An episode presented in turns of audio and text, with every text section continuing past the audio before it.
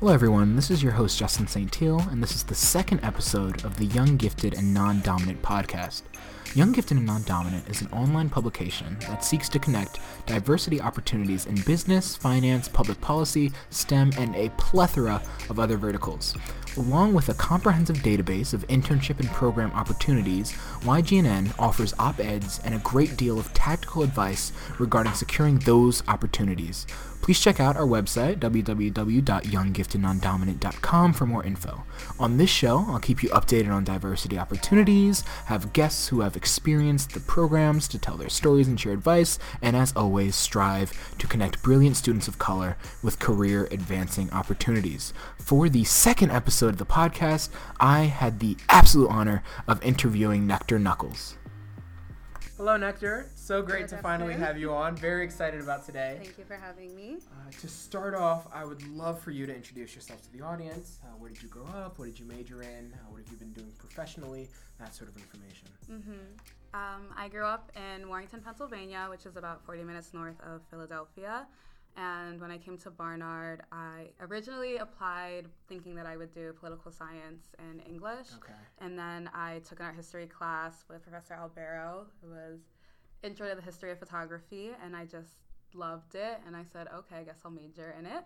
And so since then, I had first worked at a gallery for a few months after graduation. I then started a joint fellowship um, in between the Studio Museum in Harlem and a year um, and the Museum of Modern Art.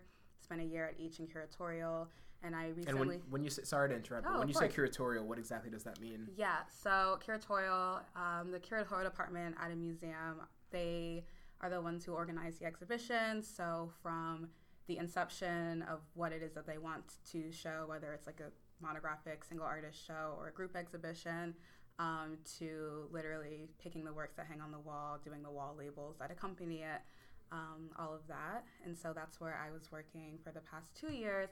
And I started two weeks ago doing the same kind of role as a curatorial project assistant at the Whitney Museum of American Art.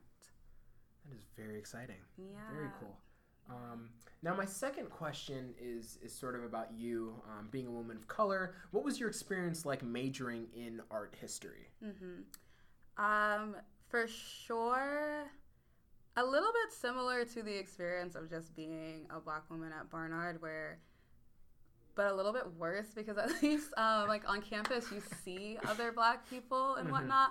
And Barnard history, it's a f- in Barnard's terms, it's a fairly fairly big major. There was maybe about thirty of us um, majoring in it at the time when I graduated in 2017, and two of us were black, and then Wow. there were maybe three other women who were of color, and so very much so you're doing this whole thing where you're learning about visual representation, what it is to take up space, what it is to define identity, all of these things, and you're moving through these notions very much so constantly, like the only one in the room.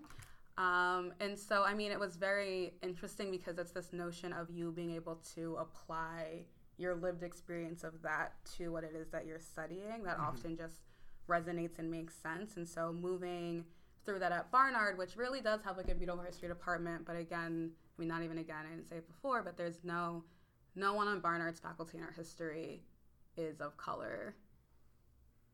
To my, like, I don't know if anything has changed in the Mhm. past two years since I've been here, but no one was. When I went in to write my thesis, I had to go to Columbia because Professor Kellie Jones is over there, and she's very much so becomes sort of a beacon for everyone to do that.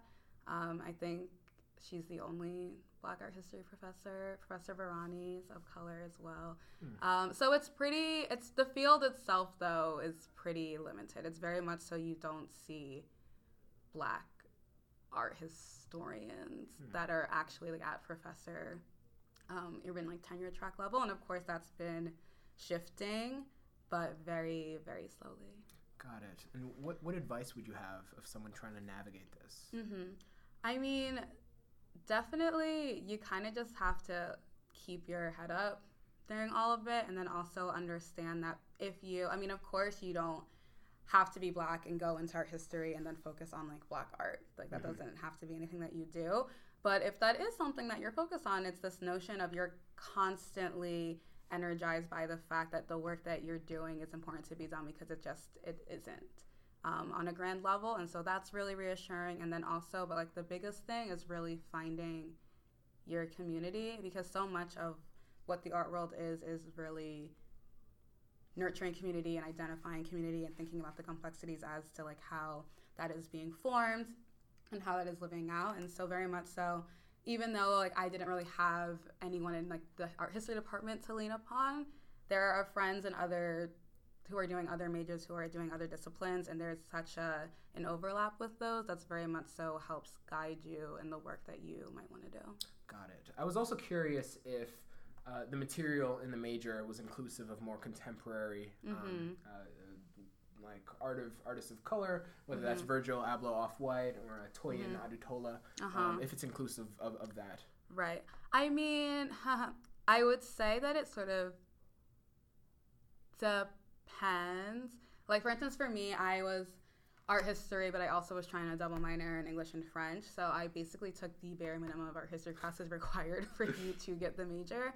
But um, I mean, for instance, if you think about the intro the intro class that you have to take, it's you have to take it first semester. There are two semesters of it, and so it takes you from very early period, like very early periods, like 14th century, and then to modern contemporary day, mm-hmm. and then like at the time, I'm pretty sure like you would maybe like Kehinde Wiley was an artist of the course, but it very much so is not addressed very heavily in that kind of general course. They're like Kellie um, Professor Jones has a course, um, Arts of African Diaspora, but that's a graduate course. Um, I honestly don't really know very well if that's something that was done. I think that it's interesting because, especially being in New York, you have to, the professors in the department have to be cognizant of what they're lacking. I mean, just because there is this notion of like all art art is representation. So to be able to like look at the demographic of the school, to look at your students, to mm-hmm. look at who the professors are, there very much so should be this notion of okay, we're lacking in A, B, and C, and so you want to think that they are really considering that in a lot of ways. Like Toyin being an artist in residence here is speaking to that movement. There have been a lot of pretty beautiful talks like after I graduated, where like Saidiya Hartman is here. Um, who else? There was someone I really really like whose name I'm forgetting now. There was like there's been like a couple of artist talks that have occurred like with like Professor Jones and whatnot since I've left as well. And so but that is something again that exists sometimes in programming, which is lovely to supplement your education, mm-hmm. but you also want to be able to give these artists their fair due and being able to like look at their work critically and scholarly at the same time. Got it. Got mm-hmm. it. Um, and regarding your your uh, curatorial fellowship, uh, we've talked a bit about what the day to day aspect of it would be. Um, mm-hmm. I'd love to hear about what the application process was like mm-hmm. at both your previous role and your current role. Right. So the fellowship is very new. Um, I was in the second, starting, when did I start? 2017. So in 2017, I was in the second cohort, meaning that I suppose it started in 2015 because it's two years. And so the application process has since changed um, a little bit, which is in some ways good. Mm-hmm. Um, so very much so, like when I went in, it was like classic cover letter, CV, resume, letter. I think I don't know. I think I only needed one letter of recommendation. Okay. That was fairly fair, like fairly straightforward. Had one interview. It was with six people because it was with the people at the Studio Museum in Harlem and the people at MoMA that I might be working with. So it was pretty intense. like it was a lot for me personally because I was like, oh, okay, there's six of you and one of me. Mm-hmm. Um, but it was like a one and done. Like I interviewed, I only had one interview. Seamless. I got it. It now is a lot more competitive, which is good. I think in each iteration, like more people become aware of it, mm-hmm. more people are applying to it. I had, I know someone who had three interviews for the fellowship this year and didn't get it unfortunately, but like went through a pretty rigorous process. So that much is a that's a lot of it. I mean, the interview is very important just because it's this whole notion of when you're get when you get the interview, that's like one thing because there are a lot of people on paper who are very much so capable of doing this work, and so the fellowship especially is catered towards. Um, I don't know if they are saying perhaps they're saying people of like underrepresented groups, which is a essentially meaning of color. Um, and so there are a lot of people on paper who are able to do it, but so much of it is also like the fit of who your supervisor might be, the project that you might be working on. So mm-hmm. that's pretty subjective in it. And so like as much as like I can always say that, like I was prepared and like sort of had enough knowledge to be able to do the job, I also part of it is just being able to like depends on the fit. Yeah, yeah mm-hmm. Do you remember? I, I know this is kind of far back, but do you remember any of the questions you got in the interview? Um, definitely every interview that you're always going to do in the arts, are going to be like, oh, what's the last thing that you saw that you really okay. enjoyed? And then you have to be able to articulate that. Um, a lot of the time, they'll ask you what your research interests are. And that can be something, it doesn't have to be something that you like did a research, like you went somewhere and researched this thing. It very much can be like, what are you considering? What are you thinking about? That's um, important.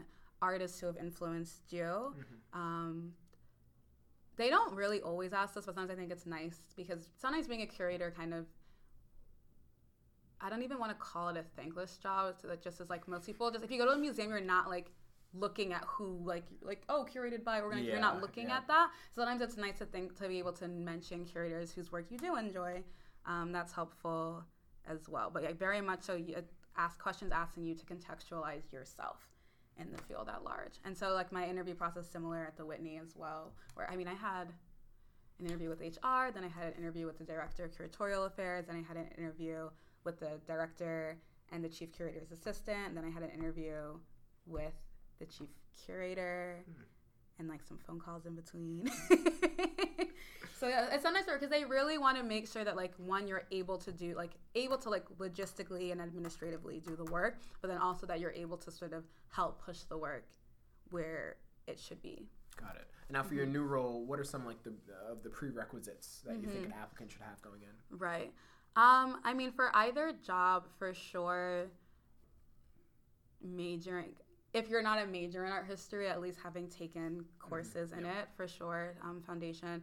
Uh, very fortunate just because we go to school in New York, I was able to intern beforehand, but I also had an intern at an institution before. Like I had interned at a couple of art magazines and a couple of art galleries, but I hadn't actually worked at a museum. So I wasn't like I hadn't used the museum system like our database that a lot of museums have. I hadn't really like organized a checklist in that capacity, but very much so being able to write is very, very important. Like you need to be able to write about an artist, write about an exhibition, write like being able to like write little text describing works. You very much need to be able to contextualize um, through language, and you also needs to be pretty good on organization in the sense that a lot of the time when you're early in the curatorial field, a lot of your work as a curatorial assistant or fellow or what have you is being able to like sometimes your boss is like, "Ooh, big picture. This is what the exhibition will be. And this is what I'm thinking." But like, you're the one who needs to like do the loan form. Yeah. make sure that we're on schedule. Make sure that things go to publication, that they go to education, that they do all of that. So being able to sort of take ownership over something and being able to say like, "Hey, I know that you're thinking about A, B, and C right now, but we really need to do one, two, and three like Got immediately." It. And so like feeling like confident and assured in yourself that you are able to sort of take that charge. Hmm. Yeah. And now you have a, a, very extensive list of experiences in this world. Do you believe that uh, cur- curatorial work and, and work in the, this industry is based on networking connections, mm-hmm. or you believe they're just cold emailing with, right. with the correct credentials? Right. Allow for that to happen. Yeah, definitely it's uh, networking. like you have like that is not to say that you have to nobody to get somewhere, but you usually have to nobody know somebody who knows at least knows somebody else okay. to help get you okay. there. Um, it's very much so you sort of. I mean, and there are ways in which it happens organically, and there are ways in which it happens inorganically. For instance, the idea of an art gallery opening, like a Thursday night art gallery opening in Chelsea. People are just in the streets. They're like walking through the galleries, they're talking, da da da. Like that in and of itself is like meant to be for the artist to celebrate the opening of their work. And it's very much so a networking event. Like you're talking to people, like you're meeting collectors, you're meeting artists, you're meeting creators, you're meeting writers. So there's this notion of, to one extent, feeling the need to go out into the world and like introduce yourself to who people are and to like have other people vouching for you and whatnot. But it also there are ways in which it happens very organically. Like for instance, in my fellowship, there were six of us in my cohort. We all very luckily clicked very easily, That's and like. I like they are like my colleagues, but they're also my friends. Mm-hmm. Um, like someone, who was in the fellowship is also working with me at the Whitney, which is like such. She's a godsend for that. But um, there are ways in which, like, just especially when you're thinking about the black art world, there's this notion of like everyone is trying to help everybody else. Like the like the idea of there not especially what happens with a lot of like women that there's like they feel like there's not enough space at the table. Everyone is very much so like if I'm gonna be here, then I'm going to bring someone at least one That's other amazing. person That's like with me. And so that's very important. So that's a part of it as well. But you'll have people who are older than you who are championing for you. You'll have people like your peers who are trying to be like, oh, like, have you heard about this thing? Have you applied for this thing? Like, I like I used to work here. Like, do you want me to put you in contact with it? Let me just send you an email with the MCC. That kind of situation. Got it. That's awesome. And then to, to wrap up here, um, I wanted to ask from the time that you declared your major to kind Mm-hmm. of contemporary current day, um, how have you seen the industry change? Is it better for worse? And, and Mm-hmm. Yeah. what, what trends have you seen? Yeah. For the most part, I mean, I wouldn't call myself an optimist, but I guess in trying to be optimistic, for the most part, I think that it's better. Like, even when I declared and this fellowship had like just started. And before this fellowship, there was really nothing that was trying to address the fact that there is a lack of black people, people of color doing this kind of work. Um, there have been a lot more museum exhibitions on black artists, which is really fruitful. Like they institutions have been collecting more. The number of them is still like pretty drastically low, but you can see that they're shifting. Like even the idea of MoMA expanding to bring in new perspectives is something to like bring new perspectives to the collection. So they're trying to show more art that they haven't been showing. They're trying to really like make people like not only see the like Van Goghs and the Picassos and the Monets that they might know. They're trying to like really think about like okay, like who is someone in Southeast Asia who is thinking about the same things that these artists that you might already be familiar with are also thinking about. But also to that same extent, there's the notion that like okay, think about MoMA and the way that they're expanding and like how they're exhibiting their collection, but then also think about like who it is that they're hiring. Like for instance, my fellowship is a wonderful thing. You get to meet a lot of people. It's catered towards like also professional development, so they're trying to help you get somewhere. But like I am a terminal person. Like they are not really institutions are not necessarily hiring new people to be doing this work. People who like are have more expertise and who deserve to be there because what they're concerned with is like what these people like practice. Like hiring sometimes is needs to shift and change as well as like ideas about the institution. And so there are ways in which it is moving. There are ways in which it's not moving. Also because the art world likes to think of itself as this progressive place. It often thinks that it is where where it is not. But you know, I mean, like part of my thing is that like I'm always trying to make it so that when someone else comes in who's after me, that they have it better set up. So like when I'm saying, so when there are things that I think like are lacking for me or that I think should not be happening to me, I'm very, very capable of sitting down and letting you know. Because if I don't let you know, you'll do it again, and I'm not trying to have you perpetuate any of that. And so, it very much so as like as more of us are entering the space, it is shifting around us and because of us, and we hope that that continues to happen. Got it. That is amazing. Um, and just last question of the day. Mm-hmm. I'm curious if there are any communities, whether online or offline, that you would Mm-hmm. direct people of color interested in the world of art. Um, I mean, I would definitely look at certain spaces that are really like. I mean, I don't. It's interesting. There are like people. There are point people who I think are really good, and some of those point people are honestly just like artists, like Devin Morris, um, Elliot Jerome Brown Jr. There is like Toyin. There's Tschabalala Self. Like there are artists such as like the Studio Museum in Harlem, in and of itself is an entity. The artists in residence that they have are phenomenal. They're doing great work. The museum is doing great work. Um, but so much of it is honestly just you finding another like black person person that you like and then just like going to the spaces where they're like where they are exhibiting like where creators you like are and then sort of just reaching out and meeting them because it's not so much that there's like little like pocket of community space so much as that like everyone comes into their own community in their own ways and there's just so much overlap because of interest because of the work um, that's happening and like the way where you're able to find those people is expanding as well Got it. That that is amazing. Thank you so much for Thank today. Um, is there anything you'd like to promote, or if someone has a question, how they should reach you? Um, yes. I don't have anything to promote, but if you do have any questions, feel free to email me, nectarknuckles, gmail.com. I'm always on my email, Justin knows. I will like I will respond to you. Yep. So yeah, feel free to be in touch and happy to help in any way. Wonderful.